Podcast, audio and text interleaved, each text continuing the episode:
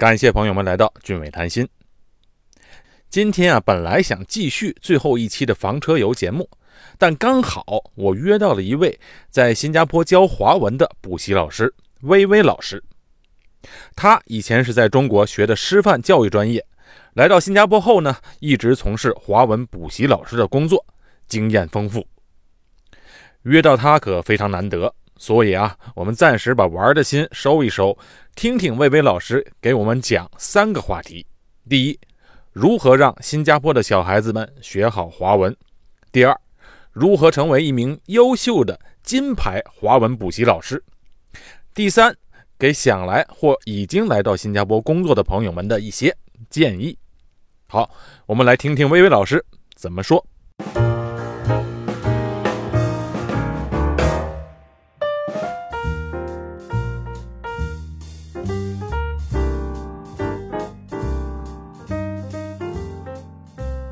好，我们请来了年轻漂亮的薇薇老师来给我们聊一下，在新加坡是如何教华文的。我们先让薇薇老师自我介绍一下啊。好，各位听众，大家好，啊，我是薇薇老师，啊，我在新加坡工作了大概能有八年的时间，因为之前呢，我是在国内学这个学前教育专业，然后在国内也工作了很久，啊，一个非常巧的机会吧，我就来到了新加坡，在新加坡呢，也是从事啊学前教育。啊，大概在去年啊，我又加入了这个补习中心行业，然后做了一个华文老师。补充一下，薇薇老师和我太太是同乡，都是吉林长春人。她来到这儿呢，已经有几年时间了。那你说你为什么来到新加坡工作呢？嗯，我觉着来到新加坡工作的话，几个原因吧。然后第一个原因呢，就是说啊，觉着新加坡的这个呃非常公平竞争的这个平台非常吸引我。啊，然后再一个呢，就是说啊，因为新加坡毕竟是一个双语教育的国家，然后我又学这个专业，专业比较对口，然后有我发挥的这个专长的机会啊。然后第三个呢，就是因为爱漂亮的女孩子嘛，喜欢新加坡的这个花园城市啊，优美的环境、人文环境啊、自然环境啊，这些方面非常吸引我来这里工作。嗯，哎，那你说你在那个国内是学教育专业的，是不是？那你觉得在这边的教育方面和国内的教学方面是不是？有很大的不同呢，啊，我觉得这一点有很大的不同啊。那首先呢，可能是在国内啊，作为老师来讲，或者是作为教育机构来讲，它有一定的这个啊权威性啊。但是在新加坡不一样，在新加坡教育呢属于服务行业，就包括我们的工作准证上面都用 service 这个词来界定我们的工作，所以说呢，也就要求我们老师啊有一个非常大的一个角色转换。那作为服务行业，那怎么严格要求自己？同时呢，就对待家长和对待学生的态度是不一样的。对这个有体会，因为我太太呢就是教小提琴的嘛，在国内当老师教小提琴的话，那真的是很严厉的。在这儿不一样了，在这边后来他就总结了一句话，就是说在这边教孩子拉琴，其实等于就是陪孩子练琴一样。啊，对，这个您说的对，就是我觉着刚开始我到这边工作呢，啊，因为有呃自己的专业，然后呢也有工作经验，啊，就是自己的心态没有调整好，啊，也遇到一些问题，但是经过一段时间的啊自己的磨练，啊，再加上这边的同事啊，还有这边的校长。给很多的机会让自己提升啊，所以呢，我觉着慢慢心态就调整过来，就觉着我虽然是老师，但是我要有更大的耐心、爱心来爱这些孩子们啊，所以孩子们提高的就比较快。那魏巍老师问你，你平时的上课时间是是怎么样的呢？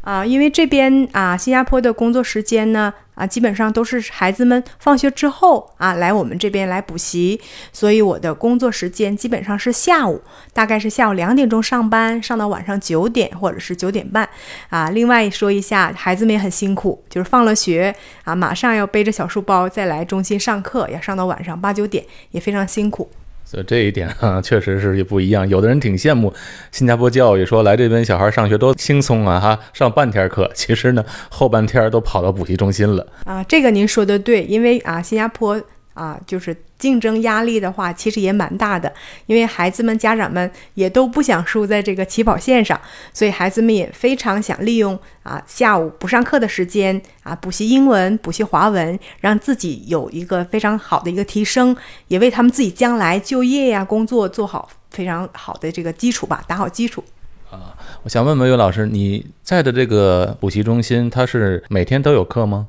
啊，我们的这个工作时间安排是这样的，就是说我们工作是从拜二开始啊，那星期二到星期日是工作时间，然后呢，基本上周二、周三、周四周五这个时间呢，孩子们白天上课，所以我们就是下午上班跟晚上上班，因为周六周日孩子们有很多的这个休息时间，就能大量的过来我们这边补习，所以我们那两天呢是上全天的班啊，然后我们拜一是休息的。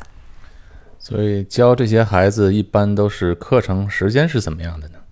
那我们这边课程的话，呃，补习中心啊所涵盖的这个年龄跨度也比较。大最小的呢，我们教 N two 的孩子，就大概三四岁啊，刚刚就是说学语言的孩子。最大的呢，三四岁就开始上补习了啊，是这样的，因为都怕输在起跑线上嘛，而且家长的这个意识也非常好，希望就是说双语一起来，就是让孩子有所学习，有所提升。然后最大的孩子呢，我们教到中四的孩子啊，所以说分每一个年龄段不一样。然后小班的孩子呢，基本是上课一个半小时，然后大孩子基本上都是两个小时的课程。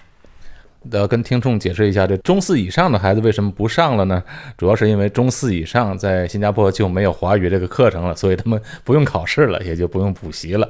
啊，对，这您说的对。我们老师还有过这样的笑话，说希望啊孩子们再继续过来啊，有一个告别会啊，有个欢送会啊，希望他们考到好的学校。孩子们真的是考完试了，就是让他们来都不要来，哎呦，怕了。对对对，是这样的。呃，那你们在教孩子华文的时候，你感觉这边的小孩儿，呃，华文的程度怎么样？啊，是这样的，因为大多数的新加坡家长呢都是啊英文教育的背景，那所以呢他呃对华语的接触啊认识认知也不是很多，所以这边的小孩子啊华文的程度跟国内的孩子比相对来说要弱一些啊，是这样的。啊，我看是弱很多了啊，不能这样讲，就是每个孩子都还是有希望的，只要孩子肯努力，然后家长很配合，那他们的华语肯定是会有提升的。是是，我说的弱的意思，主要是说他们那个程度上差的是真是很多，因为你看在中国嘛，各个科目都是用中文来学，只有英语课才会涉及到英语，在这边刚好是反过来，说英语是所有的科目全是用英语教学，那么只有在华语课上才学华语，所以我看我拿过来做中国的那个小学课本，小学三年级的课本。呃，这边的小六的学生或者初中一年级的学生，我看程度是差不多的。啊，是这样的，因为这边的华语呢，它是单科教育，它只是作为华文一门课程来学习，所以其他科目的话，孩子们都会用英文啊，所以这样他们对华语的这个理解程度，跟他们掌握这个字词句的深度跟广度，那跟国内孩子确实没法比了。嗯，是这样的，所以这边的孩子。家长是什么心态啊？让孩子去上这个华文课程？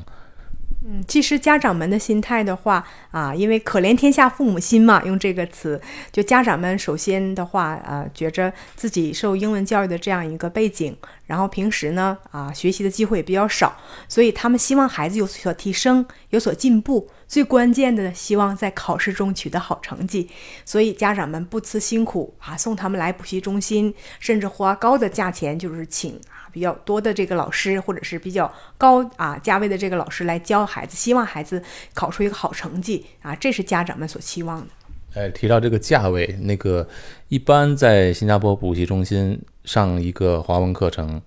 呃，一般需要多少钱呢？当然是各个程度是不同的价钱，是不是？假如说一个小学二年级、三年级的学生去补习的话，大概一节课是多长时间呢？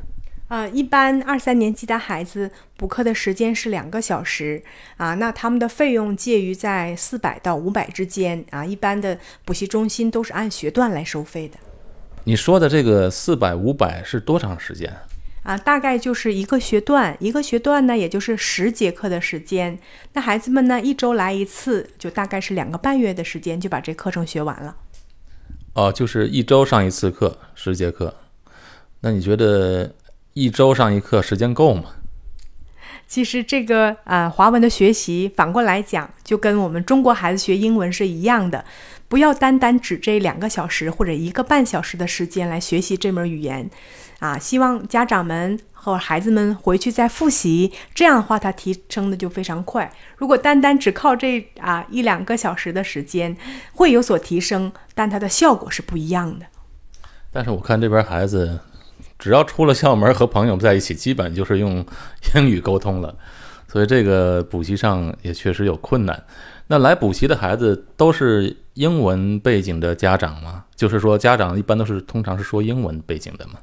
嗯，这个也不一定啊，因为可以说这个就看孩子自己的努力。我们的补习中心有啊马来人的孩子，也有印度人的孩子，他们的父母也是完全的英文背景，但是他们有的孩子真的华语学得很好。我们这边就有两个，我们叫啊明星学生了。他们就是在自己所在的学校也是，虽然是印度的小孩儿、马来的小孩儿，但是他们努力学华语，跟华人的孩子啊说一样的华语，标准的华语，而且写字写得很工整、很优美。哇，这些家长真的是很有远见，让这个当做第三语言了。你像他们在家里肯定说马来话或者印度语言，呃，在新加坡是印度语，不是印度语，是淡米尔语。其实印度有很多语言，主要官方语言一个淡米尔语，另外一个我忘叫忘记了叫什么语言。在新加坡主要是以淡米尔语为印度人的母语，所以这些家长都让孩子学华语。那作为我们华人的话，如果学不了华语，那是太丢人了。嗯，所以说呀，嗯，不是给这个特朗普做广告啊，他的孙女都在啊学华文呢，所以觉着其实华语不是很难学，只要孩子很努力，那家长配合，那只要我们双方一起共同朝一个目标前进，那华语真的是没问题。那你说这些孩子家长们有没有就是像我们这样新移民的家里的孩子呢？啊，其实也有，而且还。在不少数啊，因为新移民的孩子，首先是他的环境是在新加坡双语这样的环境出生，然后在这样的啊语言环境下长大，所以说他基本上没有完全啊中国语言，也就是华语的这个环境来熏陶他，所以说他也如果是没有用心学的话，也需要到补习中心来加强他的这个华语学习。是是是，你看那个平时我们和新加坡人聊天，就是新加坡本地人生活很久的本地人聊天，他们就说你们新移民嘛，从中国来的家长啊，家里的孩子华语肯定很棒，就说的我就很惭愧，因为这个确实，如果你在家里，我们当然平时沟通和孩子就是用华语沟通，可是。真正他一转头，好像我的孩子兄妹两个一讲话，完全是英语。到外面的环境也是英文，然后看电视，他们也都是看英文节目。所以这个华语对于我们这个新移民，虽然我们父母华语讲得很好，但是真的是对孩子来讲，这华语教育真的是没有什么信心。确实是这样的。其实啊，一门语言的学习，觉着环境确实占很大一部分。但是现在提倡一种叫浸儒式的教学方式，那就是希望啊。孩子还有家长，就是在生活中通过听说读写四个方面啊，慢慢的给孩子们渗透，这样的话，他提升就会很快的。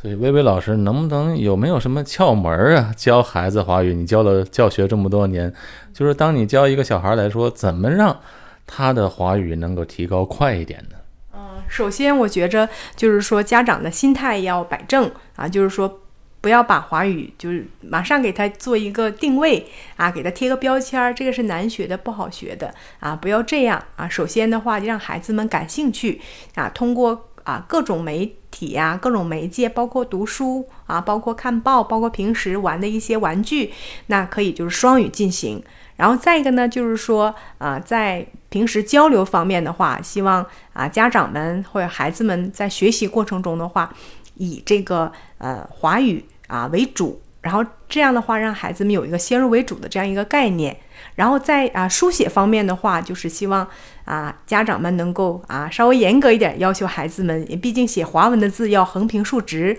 这样的话有个好的基础啊。通过这几方面啊，那我相信只要父母还有孩子共同努力啊，华语一样可以学得很好。嗯，是。你说，基本上这个在新加坡补习华文是一个阶段性的呢，还是一个长久性一直需要的一个？就是说，他们在学校上华文课，那么一定要出来补习吗？不补习的话，真的是跟不上，是不是？好，我觉着，呃，就是作为新加坡的小孩来讲，如果他从啊上学开始，从小一一直到小六，如果家长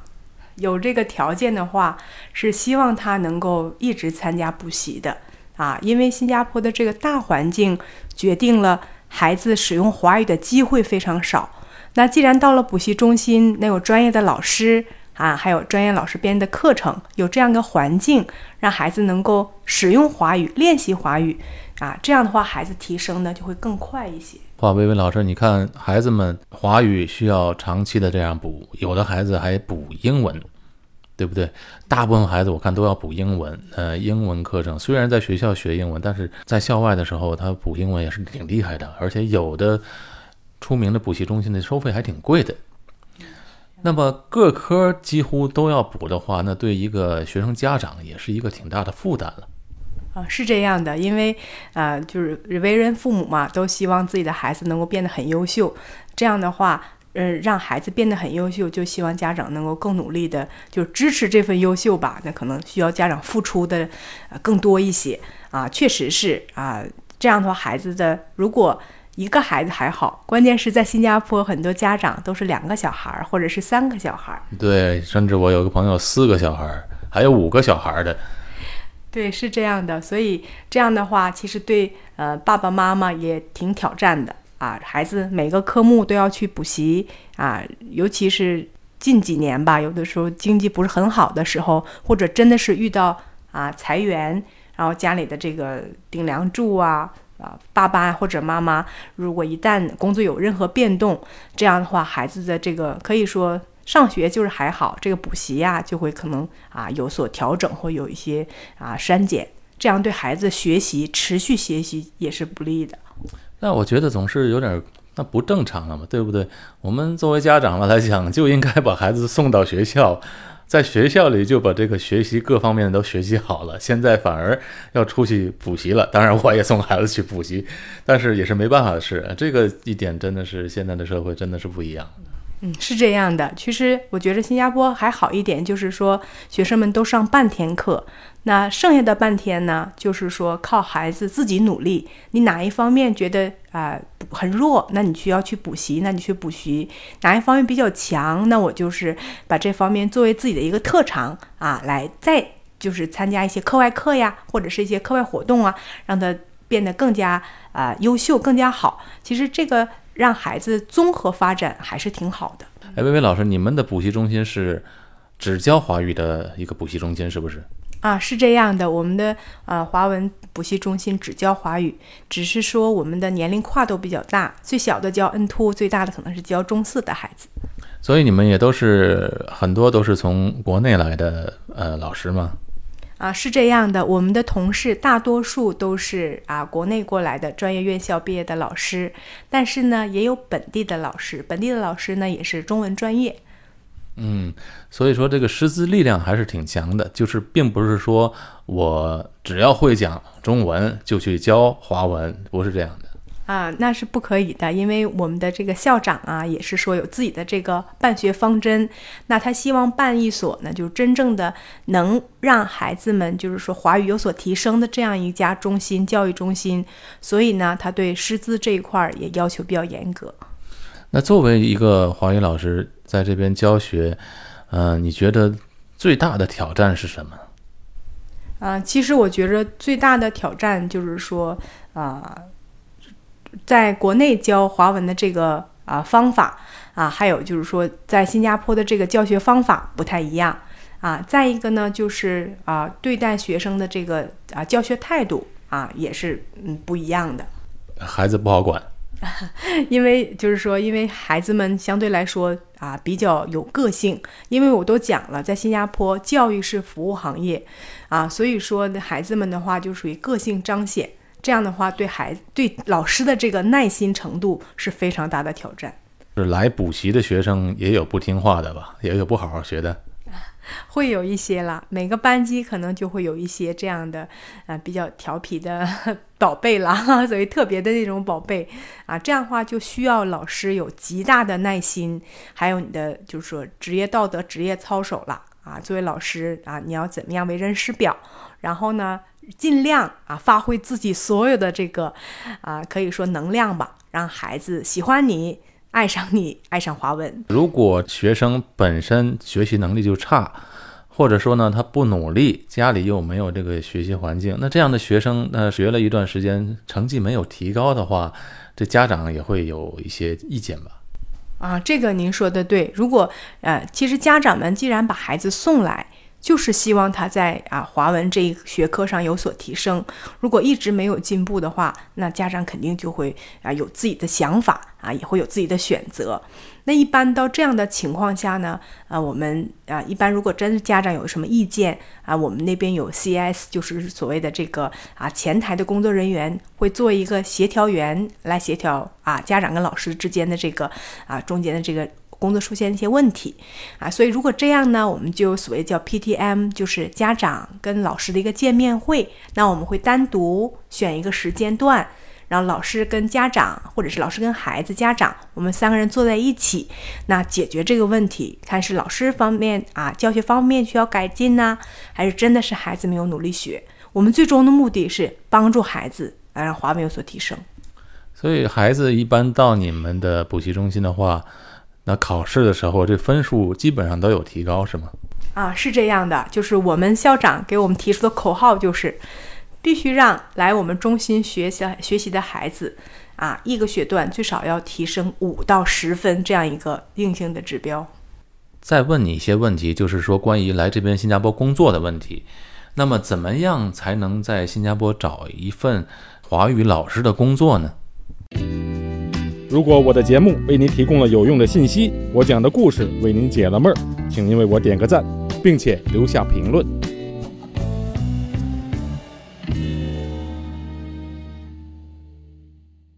再问你一些问题，就是说关于来这边新加坡工作的问题。那么，怎么样才能在新加坡找一份华语老师的工作呢？那首先的话啊，这位老师的话，第一呢，就是最好是有。呃，就是教育相关的这个啊，之前的这个背景啊，再一个呢，就是说他可能要是因为这边要申请嘛，可能要通过这个呃中介申请，然后申请教育部的一个工作准证。啊，工作准证的话，那你的工作范围就是在新加坡教华语。就是属于啊，Chinese teacher 嘛，啊，这样的话，老师要有相关的专业，然后呢，做一个申请。再一个就是你自己个人基本素养的这一个啊培养，比如说，啊，因为从国内来的老师啊，就是说四面八方哪里的老师都有，但是你既然是教语言的老师，所以你的华语一定要非常的呃合格专业，然后普通话一定要标准。呃，那有一些他不是教育背景的专业，那么他们来申请这种嗯职位的话，就可能性不大，是吗？啊，也不是了，那最好是文科相关类的这个专业也可以啊。主要是因为这个行业还是比较吸纳人才的。那只要是说你的啊普通话比较过关，然后有爱孩子的心，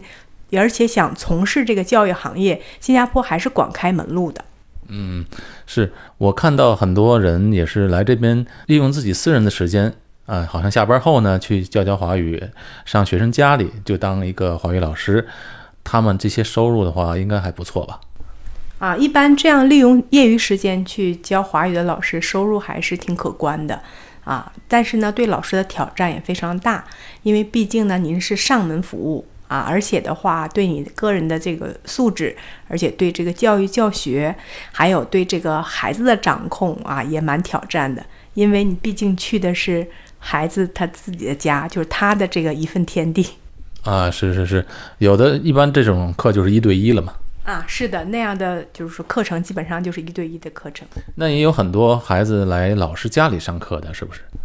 啊，是有这样的啊，有这样的话啊，老师的。家里可能开一种小的那种课室，啊，孩子们过来学习啊。但是，呃，毕竟在家里的就是说环境啊，感觉跟在学校在中心的感觉不太一样啊。如果家长有时间或者孩子的时间也可以安排开，还是建议他们到中心来学习。是，就是说家长们选择这个学校的时候，主要还是考虑地点问题，还是考虑这个学校本身的问题呢？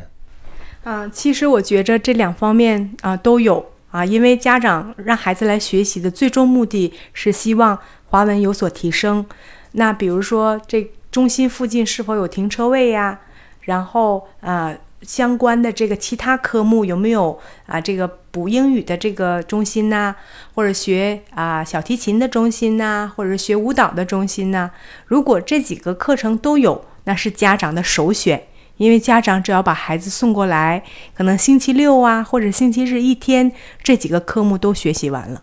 还有一点就是最好是靠近商场，妈妈们把孩子送到这儿就可以去逛一逛了，时间还好打发一点。呃，那你说？你来这边工作，你觉得，呃，目前的工作情况你满意吗？啊，目前的工作情况我是呃很满意的，因为第一就是说，呃，工作时间相对来说啊比较固定。因为我是下午上班，然后上午呢就可以做我自己想做的事情。哦，半天的班一样是吧？是啊，对，是这样的，只是说晚上时间晚一点。然后呢，我们的这个公司待遇也比较不错，每年都有去啊国外旅行，然后每年我们也有一些相关的这个福利待遇，像医疗啊，还有这个这个每年，因为我的家还是在国内，所以每年会利用这个我的这个假期回去看啊家人。我认识一些的新加坡的在学校教课的老师，就是普遍反映一个问题，就是说，在新加坡当老师呢，他不光是要做老师的工作，还要做一些行政方面的工作。啊，这个您说的对，所以说在新加坡当老师的。啊，人都是全才，可以用这个词来形容啊，是这样的，就是说，包括我们中心的老师，那你不单单要做好一名老师的职责，要教好学生、上好课，还有的一个重要的职责，就是你还要编写你所教的这个科目的教材，这样的话，对老师的综合素质要求就是非常高。编写教材就是说，你们学校的每年的教材都要重新编写吗？啊，是这样的，因为这是新加坡的一个特点，因为新加坡属于一个呃高速发展的一个呃城市国家，所以说呢，呃，甚至每一分钟每一秒都在变化，而且每一年教育部的教材也在改，所以作为啊老师编写的话，要跟上他们的脚步，每年都要改教材。呃，就是说你们要配合着这个教育部的考试的方向了，那改起来也挺不容易的。啊，是这样的，所以啊，每年老师们都会啊，可以说使用了浑身解数，或者是说让各种朋友帮忙，看可不可以在开学之前第一时间拿到最新的课本。这样的话，就有利于我们编写教材。嗯，每间学校的课本都不一样，那你们怎么掌握呢？我们就还是按照教育部的规定，教育部今年比如说改小四的课本了。那我们就主要啊对小四的课本做一个大的调整，贴近教育部的这个啊考试的要求。嗯，明白明白。那当老师，你觉得在这边新加坡这个职业，你觉得是怎么样的？啊，我觉着在新加坡做老师啊还是挺好的，因为第一呢，就是说啊家长们比较尊重老师这个职业啊，再一个呢，就也受到孩子们的爱戴。啊，而且的话，嗯，在新加坡的话，做老师啊，各方面的福利待遇也都还好。嗯，特别是一些呃呃自己出来做的一些补习老师们，有的收入相当还可观呢。你看，在香港就是很多那个金牌补习老师，哇，那是叫什么补习天王啊？那真的是好像最高的有每年上千万的收入。对，这个您说的对，只要肯努力嘛，所以说每个人啊梦想都会实现的啊，是这样的。在新加坡啊做华文老师，大概的薪水也都在啊两三千左右的这个薪水啊，两三千新币，对对，折合人民币一万二到一万五之间啊，是这样的。然后你在这边工作生活啊，是完全可以应付的。啊，你说是这个上班的工作了。如果自己他们一些在外面的补习的老师呢，自己在家里开一个课室呢，这些人的收入应该是会更高一些啊。这样的呃，老师课程的这个费用啊、收费呀，还有他整个的收入，那至少要是我们的两倍到三倍这样。嗯，我这一般的这种老师的比较，我们说中等水平的老师，呃，如果上他们家去补习的话，那这个课程是怎么收费的？我们只说华语课程，他们一般的上老师家的课程啊，一个小时大概要收到啊六十块到八十块，因为根据孩子的年级所上的课的年级不同，收费不一样。通常他们上一节课，呃，是上一个小时呢，还是上两个小时呢？那一般的孩子呢，如果啊三年级以下的，或者是说比较小的年龄段，基本上都是上一个小时或者一个半小时。那四五年级的孩子或者是中学的孩子，基本上都上两个小时。魏老师，最后再问一个问题，就是说你能不能给我们从中国想来到新加坡工作，或者说来到新加坡当一名华语老师的，有什么建议吗？嗯，好的。那首先呢，我觉着，呃，这个老师，如果您真的是啊下定决心来新加坡工作，然后也想当一名华文老师，那首先第一点呢，就希望你有对自己啊非常大的一个挑战，就是要有足够的耐心，还有足够耐心程度啊，来这边来教学。然后第二个呢，就是说啊，在这边呢，因为毕竟是在新加坡教华语，所以呢，一定要啊，您的教学方法还有教学理念一定要本土化。其实这个呢，也是对自己很大的一个挑战。嗯，通常来这边的一般都不太习惯这方面。啊，是这样的，因为啊，新加坡它基本上的这个啊语言语系属于南方语系，所以说，尤其是北方的一些啊院校毕业的学生或者是老师过来以后，就非常不习惯。而且新加坡就比较啊忌讳的一些，比如说儿化音啊，就是就是特别校长会讲啊，不可以发这个儿化音，呃，还有其他的一些地方用语啊，一些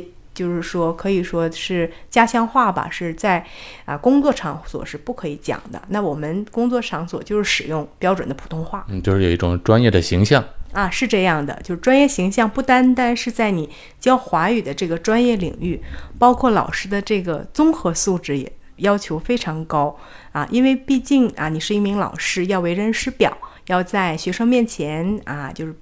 表现你的专业态度，教孩子最关键的啊，我说的就是综合素质，因为你还要跟家长沟通。那您跟家长沟通的时候，可以说是代表公司的形象啊，代表一个老师的形象，包括你的服饰啊，你的整整个整体形象，其实要求都蛮高的。是跟那个家长沟通的很重要，一个是我们要维系这种关系嘛，另外一个就是说你也要家长督促孩子学习。对吧？这学习不是单方面，老师教完了，你只教一个小时、两个小时，回家还是要真的要靠家长去督促。对，这个您说的对，因为我刚才一再强调，就是教育在新加坡是服务行业，那所以老师您的姿态是不能够真的放下来，那以这个就是说帮助家长的这个角度啊，来跟他沟通，希望孩子有所提升。那在沟通的过程中，就有很大的技巧。那就对老师自己也就是挺挑战的。那薇薇老师，你刚来的时候习惯吗？我非常的不习惯，因为我是北方女孩子，所以说啊，因为既然就是选择了，那面对自己的这个选择，那就是说。啊，我们开玩笑有一句话，就是说自己点的餐怎么难吃都要把它吃完嘛。那既然选择了这条路，那就希望自己也是有要求的人啊，希望就是说给自己一些挑战啊，努力一定能够啊改变一些东西来适应这边的工作。是，其实主要是一个心态问题，就是说这边什么事情并没有改变，人和事都不会改变。